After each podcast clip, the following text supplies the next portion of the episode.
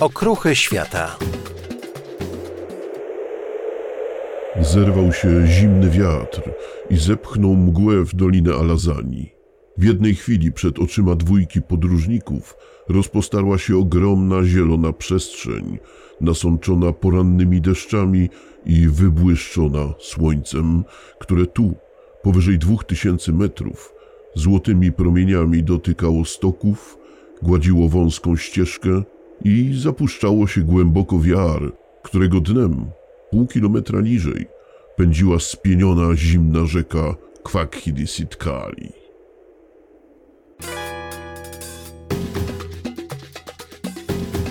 Okruchy świata.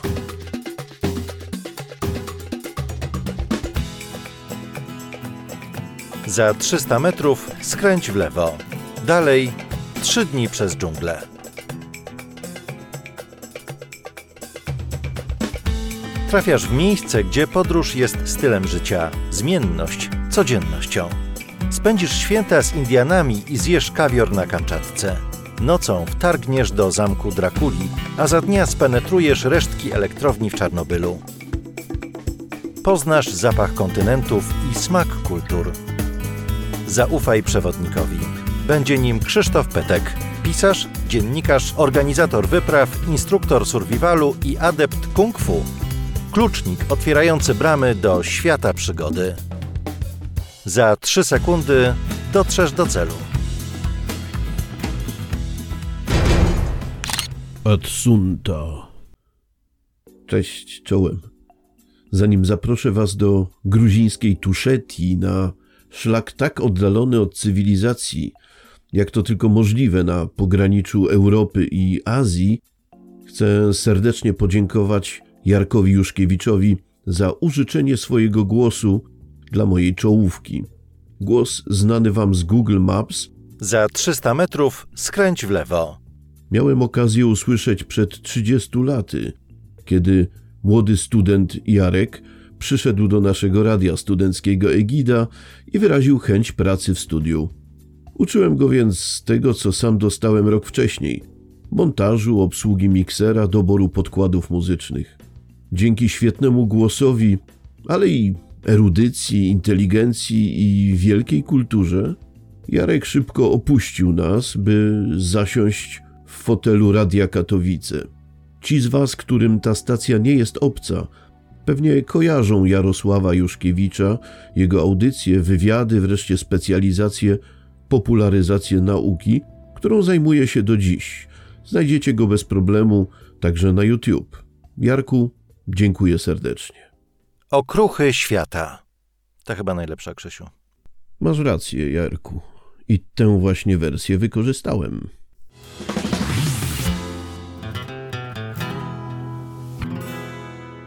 A teraz pakujemy plecaki i pędzimy na lotnisko. No, zanim stanę w kolejce do odprawy, pół roku wcześniej odbieram telefon od Agnieszki, wówczas magistrantki psychologii, od lat uczestniczącej w moich szkoleniach survivalu. Okazuje się, że w pięć osób kupili okazyjnie na czerwiec bilety lotnicze do Tbilisi i wybierają się na górski szlak.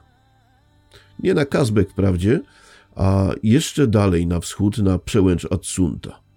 Niewiele wiedziałem o tych terenach, ale bez wielkiego zastanowienia kupiłem bilet na ten sam samolot, choć już mniej okazyjnie. Ale przygoda wabi, a jadą inni adepci moich szkoleń, innymi Adam i druga Agnieszka, bardzo sympatyczni młodzi podróżnicy. No to lecimy.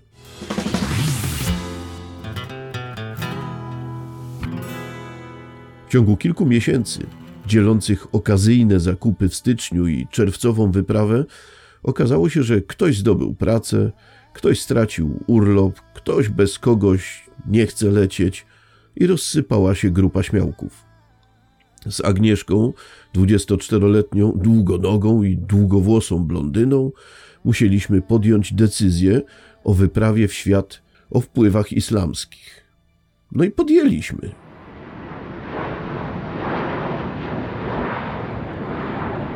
Jako przedstawiciel pokolenia, które od piątej klasy podstawówki wałkowało język rosyjski, No, wraz z lądowaniem w stolicy Gruzji zdobyłem przewagę nad Agnieszką, która doskonale władała i włada nadal angielskim. No bo po prostu w Tbilisi nie bardzo miała z kim w tym języku porozmawiać. Gruzja od roku 1922 aż do 1991 stanowiła część Związku Radzieckiego i jako Gruzińska Socjalistyczna Republika Radziecka posługiwała się urzędowo językiem rosyjskim. Dlatego całe starsze pokolenie biegle włada językiem Puszkina, ale i Putina, choć e, może nie tak poetycko jak Puszkin. A młodsi też się go uczą, bo to dla nich po prostu biznes. Choć e, od początku lat 90. XX wieku Gruzja jest dumnym, niepodległym państwem, no to jednak bazuje na kontaktach handlowych z Rosją. Pierwszym zaskoczeniem po wylądowaniu jest gruziński alfabet, czy raczej trzy alfabety, bo język gruziński zapisywany jest nieco odmiennymi znakami krojów Asomtawruli, Nuskuri i Mczedruli. Nie musimy się teraz zagłębiać w te literki, dość powiedzieć, że dziś mamy do czynienia z 33 wijącymi się dzikimi wężami, toczącymi walkę w wąskim korytarzu. No ale ich sploty coś oznaczają, zapewne dla nich. Szczęśliwie każdy kierowca autobusu, taksówkarz, sprzedawca na targu porozumiewa się po rosyjsku. No co zresztą niewiele pomogło, kiedy bowiem rozpoczęliśmy poszukiwania kartusza gazowego do kuchenki turystycznej, bo na pokład samolotu nie wolno ich zabierać, to trafiliśmy w kilka zabawnych miejsc. Woził nas po Tbilisi starszy pan. Łada, podobna do polskich dużych kwiatów sprzed lat, była chyba jego rówieśniczką, ale jak na starszą panią wystroiła się naprawdę paradnie. Fotele obszyte były kocem kolorowym. Podobny koc z frędzlami oplatał całą deskę, a z kierownicy zwisały pompony. Szyba. No, szyba była, owszem, wprawdzie niemiłosiernie popękana, jakby Łada brała udział w szturmie jakimś kozackim, ale przez te kilka godzin, gdy mieliśmy przyjemność pohasać po stolicy Gruzji, nie wypadła. Brawo ona. Kiedy wytłumaczyłem uśmiechniętemu śniademu kierowcy, że chodzi nam o mały gaz do kuchenki, zawiózł nas na miejski targ rupieci wszelakich.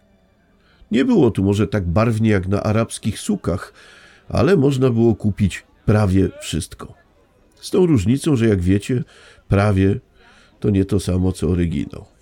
Od jedzenia po trutki na szczury, od butów po zimowe szuby, od śrubokrętu po wielkie silniki do łodzi.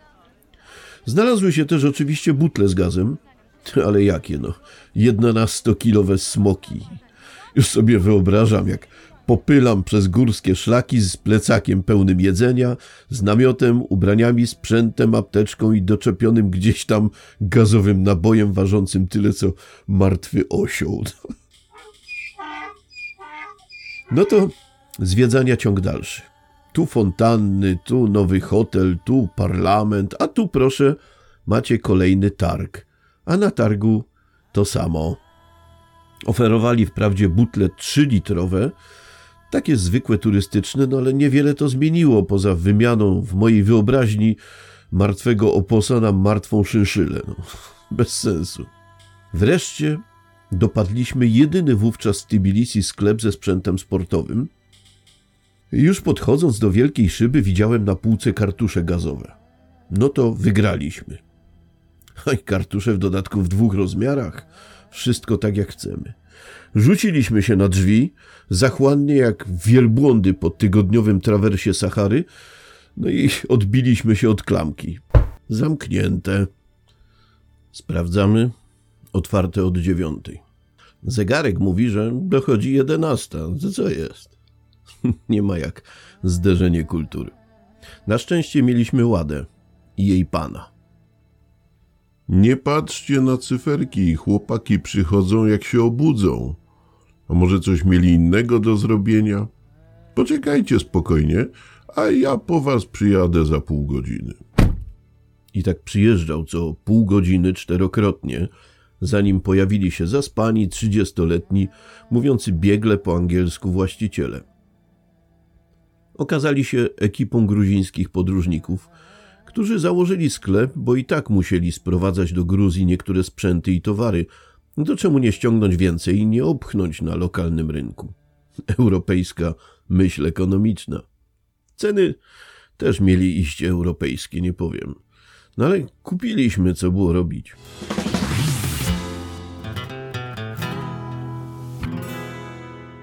Około południa miły taksówkarz zawiózł nas na dworzec, skąd odchodziła marszrutka, czyli taki busik na północ, północny wschód.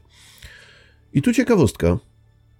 Za całą obsługę, wożenie, przewodnictwo, podjeżdżanie pod sklep, pilnowanie godzin, facet zażyczył sobie równowartość 30 zł. Przyzwoicie, prawda? Nie wiem, czy nadal tak jest, bo to historia sprzed kilku lat, no ale mam nadzieję, że nadal jest nieco taniej niż w Polsce. Natomiast w warunkach dalekich od europejskiego postrzegania wygody potoczyła się dalsza, kilkugodzinna podróż do Pszaweli. Do tej dwutysięcznej wioski leżącej w zapomnianym powiecie Tel Aviv doturlaliśmy się częściowo stojąc, częściowo na wpół siedząc na krzesłach, kupionych chyba na wyprzedaży u zbankrutowanego fakira. To, co wbijało mi się w to miejsce, gdzie plecy tracą swą szlachetną nazwę, było pewnie armią sprężyn i śrubek, ale wolałem tego nie sprawdzać. Dojechaliśmy. W samej wiosce, głaskanej słońcem, należało radzić sobie samodzielnie. Tam już żadna marszrutka nie ciągnęła nas dalej na północ, a tam chcieliśmy się dostać. Pętla autobusowa wyznaczała koniec publicznego transportu. Wiedziałem jednak, bo do wyprawy przygotowuję się jak najdokładniej, że tuż przy pętli czekają ludzie gotowi zawieźć nas samochodami terenowymi do Omalo. Gdybym jednak nie wiedział nic, i tak nie mógłbym się opędzić od ofert. Sześć pojazdów, od malutkiej Suzuki do potężnego patrola, czekało na chętnych. Był czerwiec, koniec czerwca i nie rozpoczął się jeszcze sezon turystyczny. Portfele kierowców czuły pewnie ostre ssanie, bo wszyscy oblegli nas jak wesołe sępy. I co ciekawe, gdy ustalili, że mówię po rosyjsku, od razu zapytali, czy jestem Niemcem. Dziwaczne. Wyprowadziłem ich z błędu, no i pewnie dlatego zaproponowali stawkę jak dla swojego. A, Polaki! No Niemcy to bogaci, a wy to bracia nasi. Wasz prezydent Kaczyński przyleciał do nas, jak ruskie chciały nam zabrać Tuszetię. I nikt nie miał odwagi, a on przyleciał jeden i ruskie poszły w precz. Lubimy Polaków, pół ceny. W ten sposób nieżyjący już prezydent Rzeczpospolitej pomógł mi zaoszczędzić 50 euro. Dziękuję. Za drugie 50 małą Suzuką Witarą wyruszyliśmy na jedną z najbardziej krętych dróg górskich, jakie w życiu poznałem.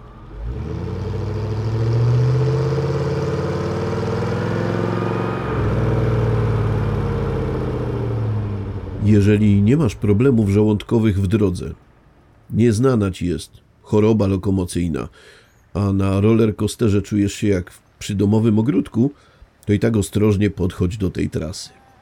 Szczęśliwie żadne z nas nie zaliczyło powtórnego oglądania zjedzonego wcześniej obiadu, ale kręta jest niewiarygodnie.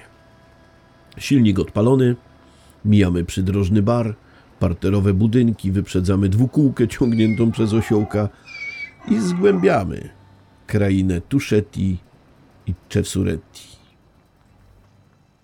Tuszetia z Czewswuretią to regiony, których hermetycznej kultury nie rozumieją czasem sami Gruzini. Mieszkańcy tych terenów najdłużej opierali się chrystianizacji i czasem można odnieść wrażenie, że zupełnie skutecznie.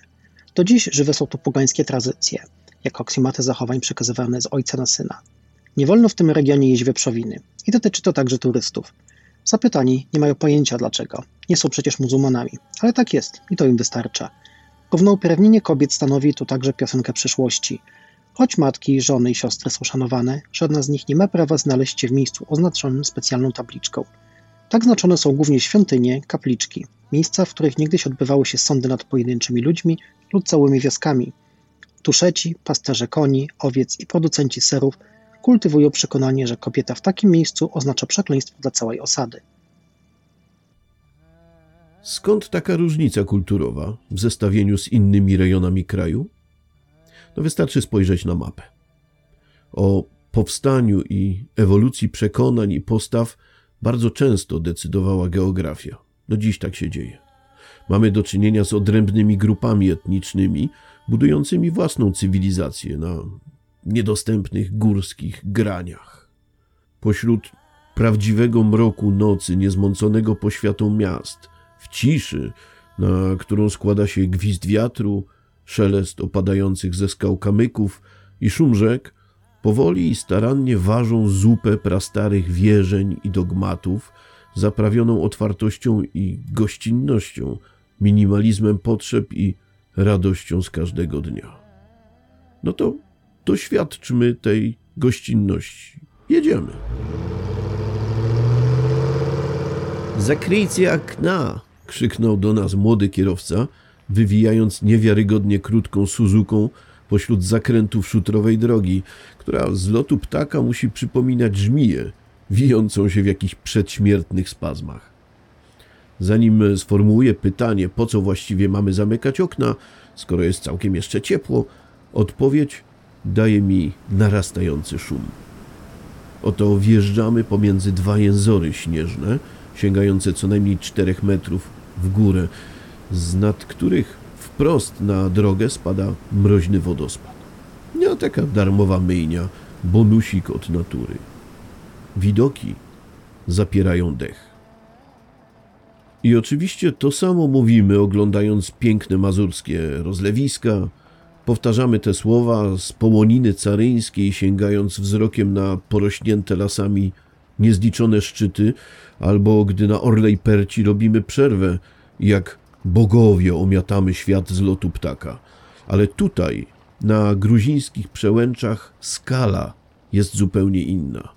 Mogę ją porównać co najwyżej do rumuńskich Karpat Wysokich, ale tutaj mam przed sobą tereny prawdziwie dzikie, surowe, nietknięte niemal przez cywilizację, niepocięte drogami, nieskażone uprawami. Skały, strumienie, jary, przepaście, jęzory lodowe, krystalicznie czyste powietrze i wijący się wzdłuż przepaści kamienisty trakt. Powstały zresztą dopiero w roku 1978. Wiedzie wysoko na 2000 metrów, chwilami znikając w oparach mgły, którą dopiero po dłuższej analizie rozpoznaje jako chmury. Po prostu wjeżdżaliśmy czasem w chmury.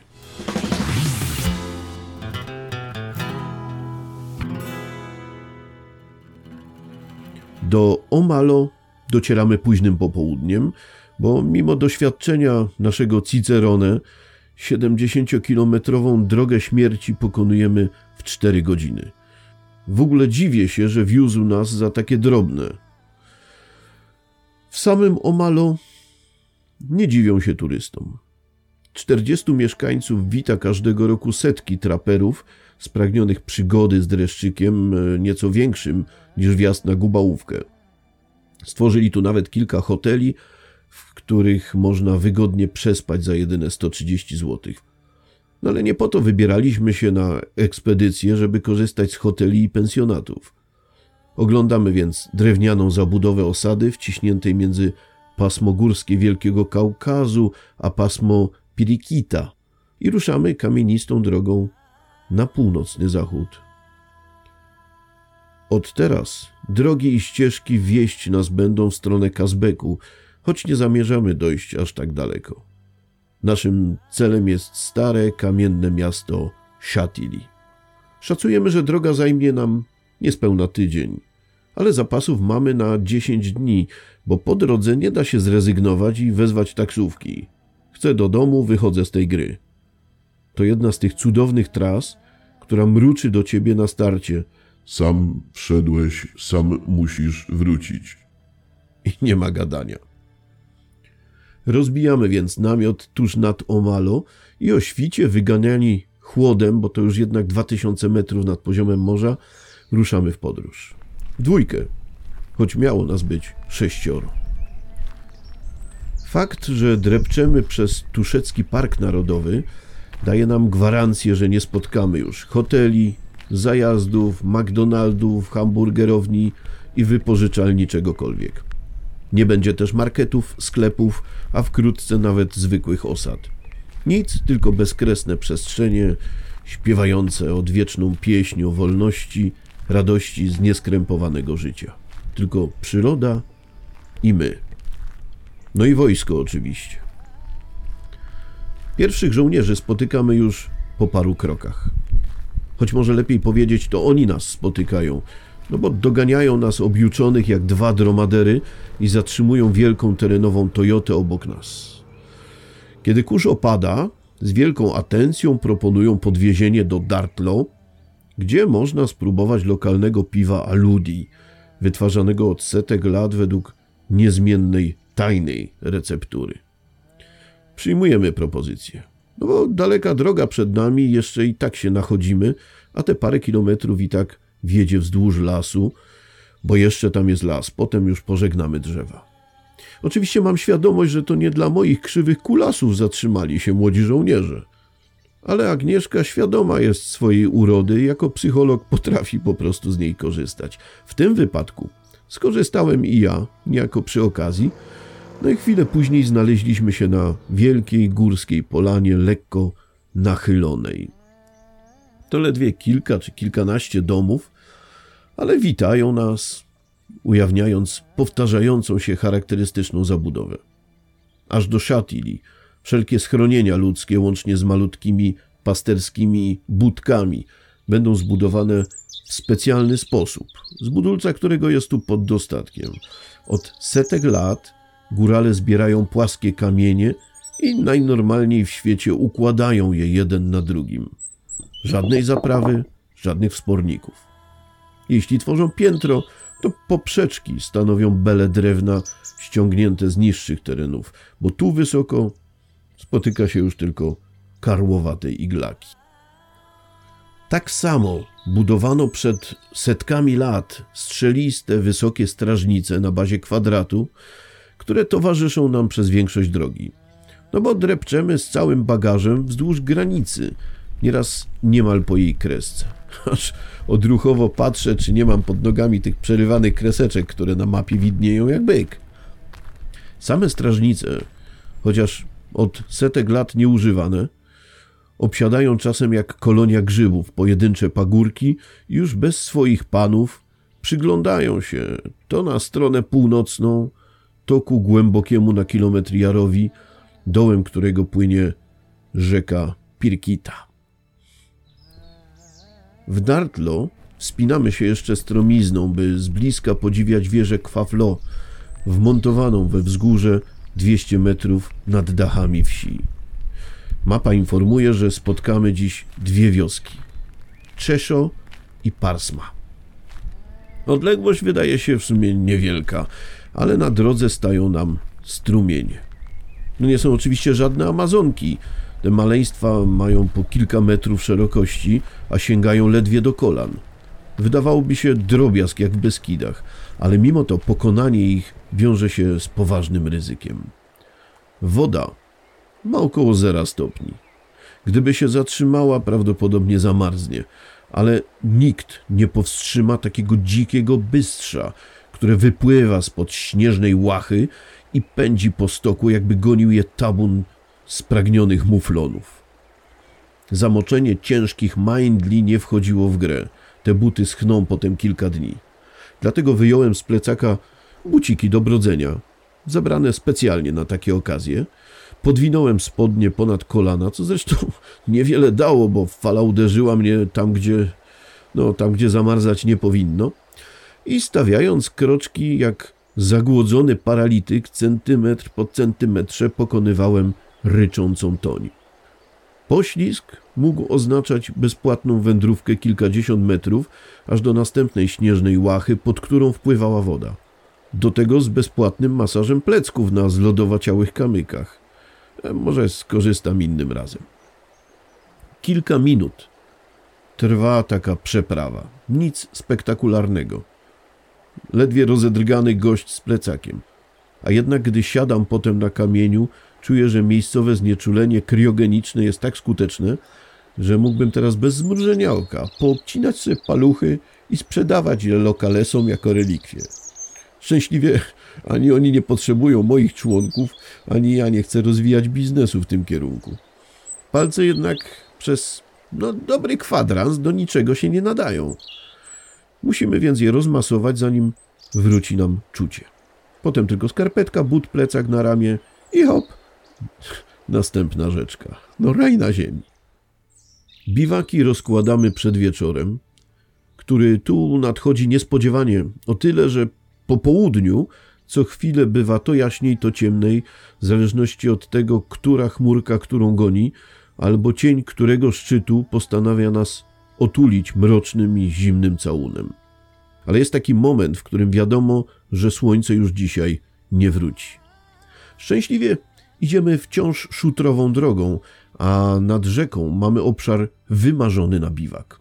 Rozpalam ognisko, robię herbatę. Nie najem się jednak szczególnie. Agnieszka jak cerber pilnuje wyznaczonych porcji i choć kalorycznie jest w sam raz, no to zjadłoby się jeszcze drugie ciasteczko. No ale trudno. Się zje jutro. Zasypiamy wtuleni w śpiwory jak dwa wielbłądy, w przekonaniu dobrze spełnionego obowiązku, nieświadomi, że jesteśmy obserwowani przez uzbrojonych ludzi.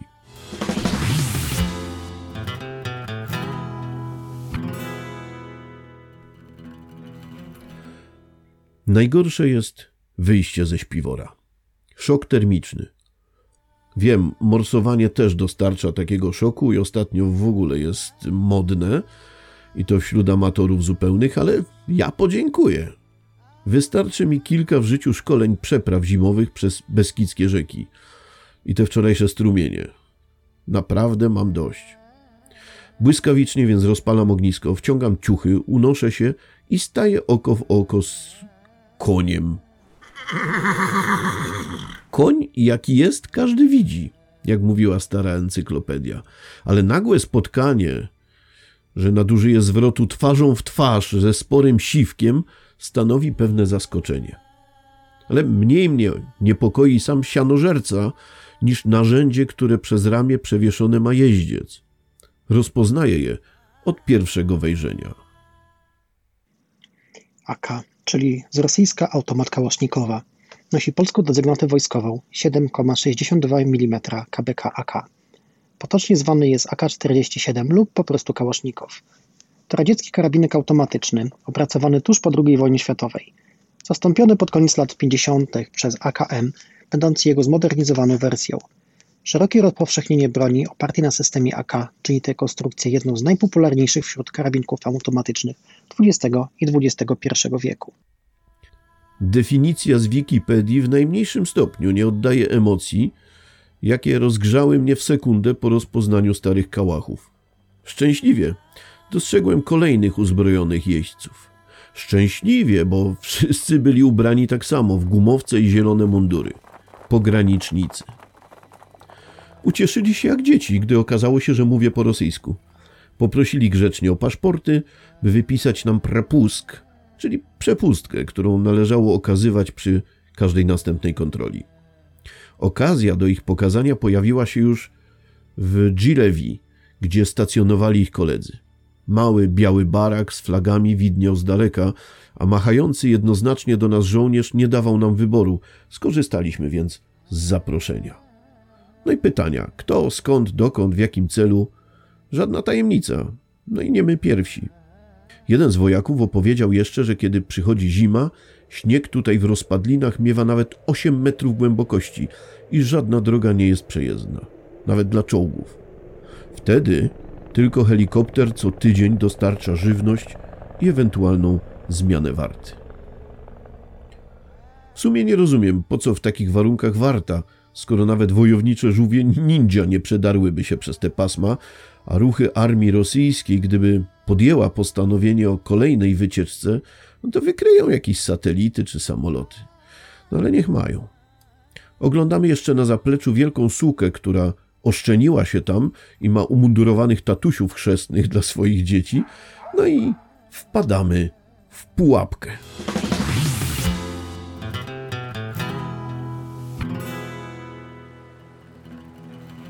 Zbliżamy się do chat, po wąskiej desce przekraczając kolejny strumień.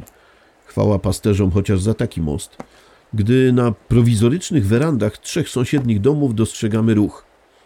Oto gospodarze wylegli i identycznymi jak wojacy gestami usilnie zapraszają do siebie.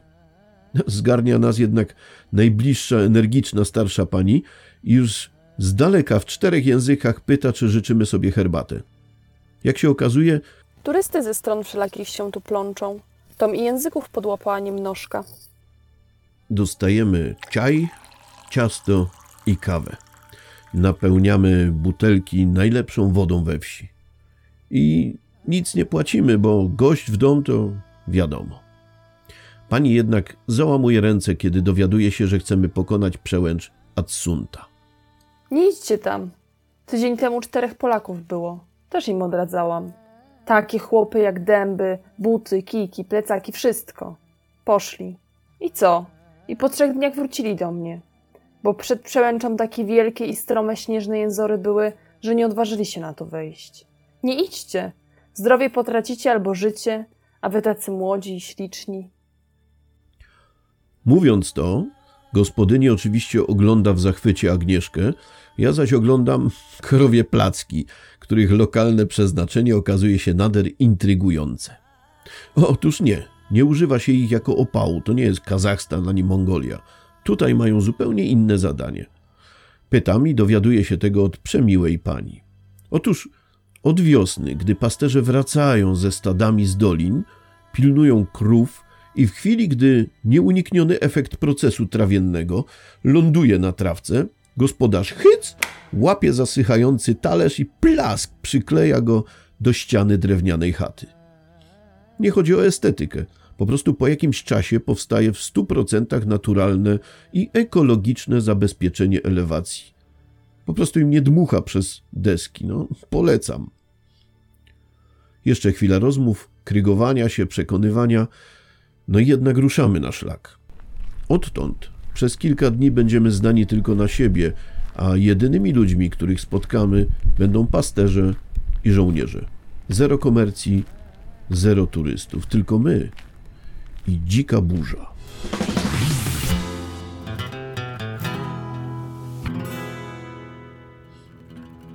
Za Gilevi droga wiedzie już tylko w górę i w górę.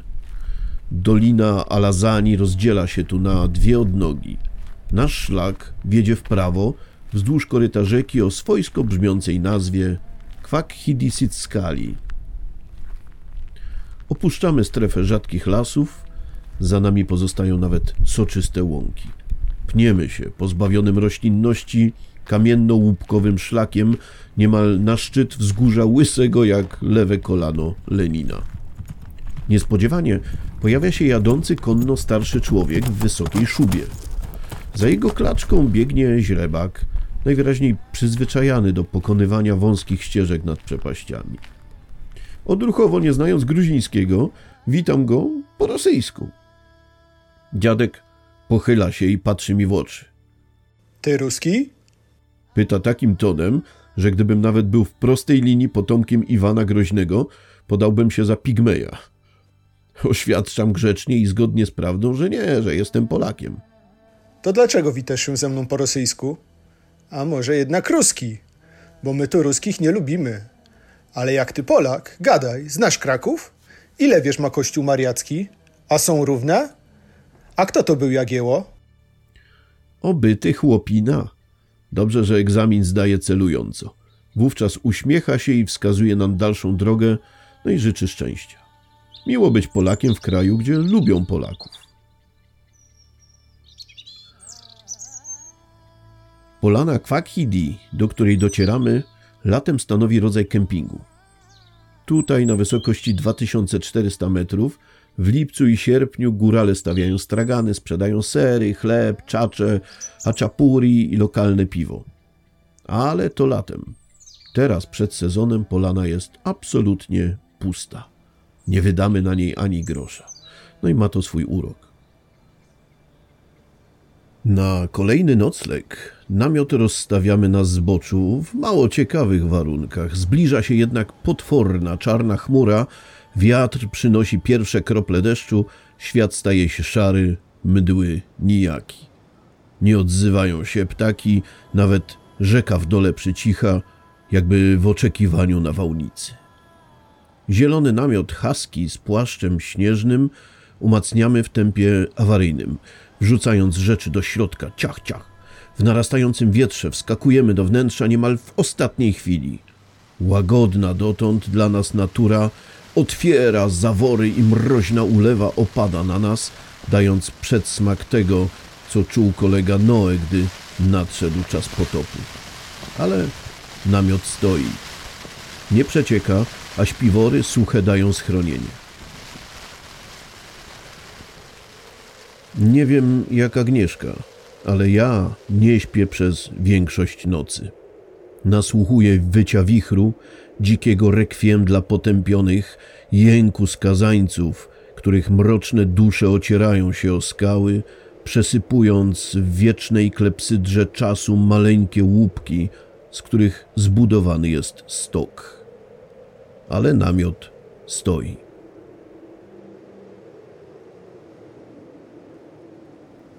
Nad ranem potępieńcy odchodzą i w przedporannych mgłach rodzi się upragniona cisza. Zasypiam. Ale już po czterech godzinach pichcimy mikrośniadanko, żeby głaskani słońcem wyruszyć na podbój przełęczy Adsunta. A nie jest to zwykłe beskidzkie siodełko.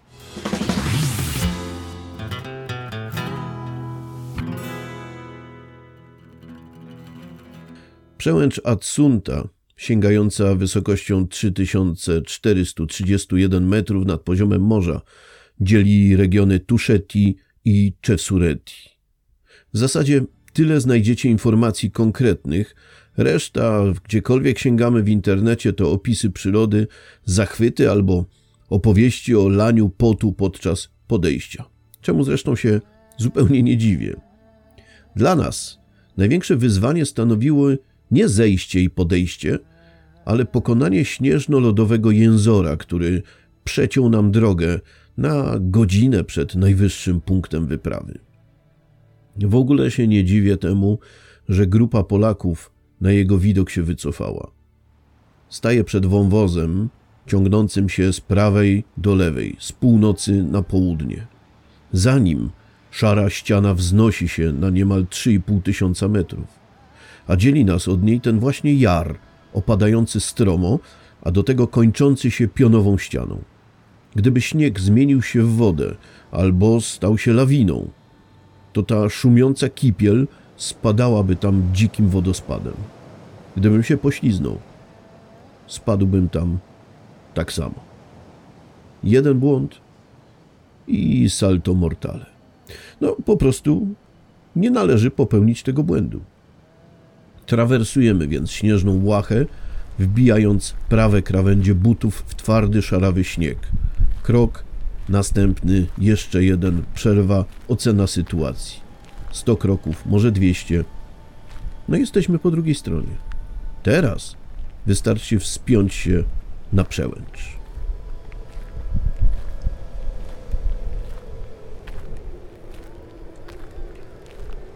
Na górze pozostajemy ledwie kilka minut. Podziwiamy niesamowite widoki, które ciągną się aż po horyzont, w którąkolwiek spojrzeć stronę. Chmury lekko przesłaniają północ, na południe natomiast widać dokładnie zarysy szczytów, chociaż patrzymy niemal pod słońce. Gdziekolwiek zerknąć, to dziesiątki kilometrów ciągną się wzgórza, pagórki, granie, krawędzie, jary i wądoły cywilizacji nie widać wcale. Ale wieje tu tak, że urywa głowę razem z płucami.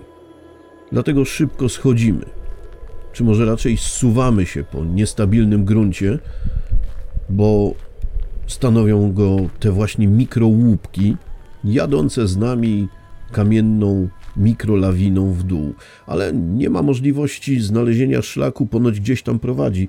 Nachodziliśmy się za skałami tu i tam, nie znaleźliśmy oznaczenia. Więc wybieramy drogę najkrótszą pod kątem 45 stopni jazda po łupkach. Trzeba po prostu umieć współpracować z grawitacją i sprawa jest bezpieczna. Zjeżdżamy więc na sam dół, by po drugiej stronie świata rozbić namiot na wielkiej zielonej połaci. Znów zieleń, znów przyroda ożywiona, ale to cieszy. Ciekawostką jest fakt, że chociaż zeszliśmy z tych górskich, wysokich przełęczy, to rano jest naprawdę zimno. Słońce świeci na czystym niebie, bo kiedy wychodzę z namiotu roztrzęsiony, żeby troszkę poćwiczyć, rozruszać mięso, no to widzę, że ono gdzieś tam już jest. I potem widzę ten cień potężnej góry nad przełęczą Adsunta, który na przeciwległych stokach kładzie się i przesuwa. Niewiarygodnie powoli przesuwa się, potem przyspiesza niejako, bo kąt się zmienia. Jestem do tego stopnia zmarznięty, że robię pieszą wyprawę jakieś 300 metrów, aby spotkać się ze słońcem. Jak kot rozciągam grzbiet, rozkładam ręce i wystawiam się na słońce, żeby mnie grzało. I ten cień tak się powoli przesuwa, a ja kroczek za kroczkiem w ciągu pół godziny wracam do namiotu, ale już w plamie słońca, trochę nagrzany, zadowolony, żeby móc mieć energię i wracać do cywilizacji. Kroczymy już drogami. Szutry, glina, kamienie. Tylko ludzi nie ma. Zaczynamy za nimi tęsknić. Chwilami czuję się, jakbym zwiedzał świat po wielkiej katastrofie, szukając miejsca do osiedlenia się po ogromnym wyludnieniu i tylko rozglądając się bacznie, czy jakiś zombiak nie wychodzi z lasu. Ale nic z tego. Szczęśliwie docieramy do drewnianych zabudowań. Pierwszy od kilku dni pasterz wita nas zwykłym machnięciem dłoni. A potem, znów szczęśliwie, spotykamy specjalistów z WWF, którzy zapraszają nas do swojej Toyoty Land Cruiser, by zwieść nas do Tbilisi. To doskonale, bo marszrutka, która miała jechać w dół w środę, pojedzie jednak dopiero w sobotę. No, kuszące, ale samolot powrotny mamy w piątek w nocy. Widok orłów i sępów kaukaskich wieńczy podróż, a ponieważ jeden z wiozących nas specjalistów ekologów jest także zapalonym ornitologiem, na różnych graniach, zakrętach między skałami, na szczytach na wysokości 2,5-3 tysiące metrów, tam gdzie wiedzie kamienna droga, zatrzymujemy się, on wyskakuje i pokazuje nam jakiś przecinek latający kilometry nad ziemią. I mówi, o, to jest taki i taki sęp, a to jest taki i taki orzeł. Nie wiedziałem, jak on to rozpoznaje, ale potem pokazywał nam charakterystyczne ich sylwetki w swoim katalogu, który miał z sobą. Wierzę specjalistom, od tego są, żeby móc to rozróżniać. Dla mnie to były duże przecinki. Gdyby spadły na nas, a ich rozpiętość skrzydeł dochodzi niemal do 3 metrów, no to nie nazwałbym ich przecinkami. Szczęśliwie nie wyglądałem jak królik, ani mam nadzieję jak wystraszona mysz, dlatego pominęły nas te zwierzaczki. Zwieńczyliśmy podróż w starym Kapitolu, starej stolicy, świątyni, o której opowiem innym razem, bo zamierzam wrócić do Gruzji, zamierzam wrócić na tę trasę. Może nawet nasze samochody terenowe weźmiemy tam, aby pojeździć tymi niezwykłymi graniami po szutrach nad przepaściami. Wykupimy dla Was wiaderko aviomarinu i możecie z nami pojechać. Macie ochotę? Czekam na sygnały, bo organizuję wyprawy w zależności od tego, jakie sygnały, jakie impulsy płyną z Waszej strony. Na pewno będziemy nadal jeździć do Transylwanii, na pewno będziemy regularnie jeździć do Czarnobyla, ale Gruzja ciągnie mnie tak, że zresztą nie tylko ta górska.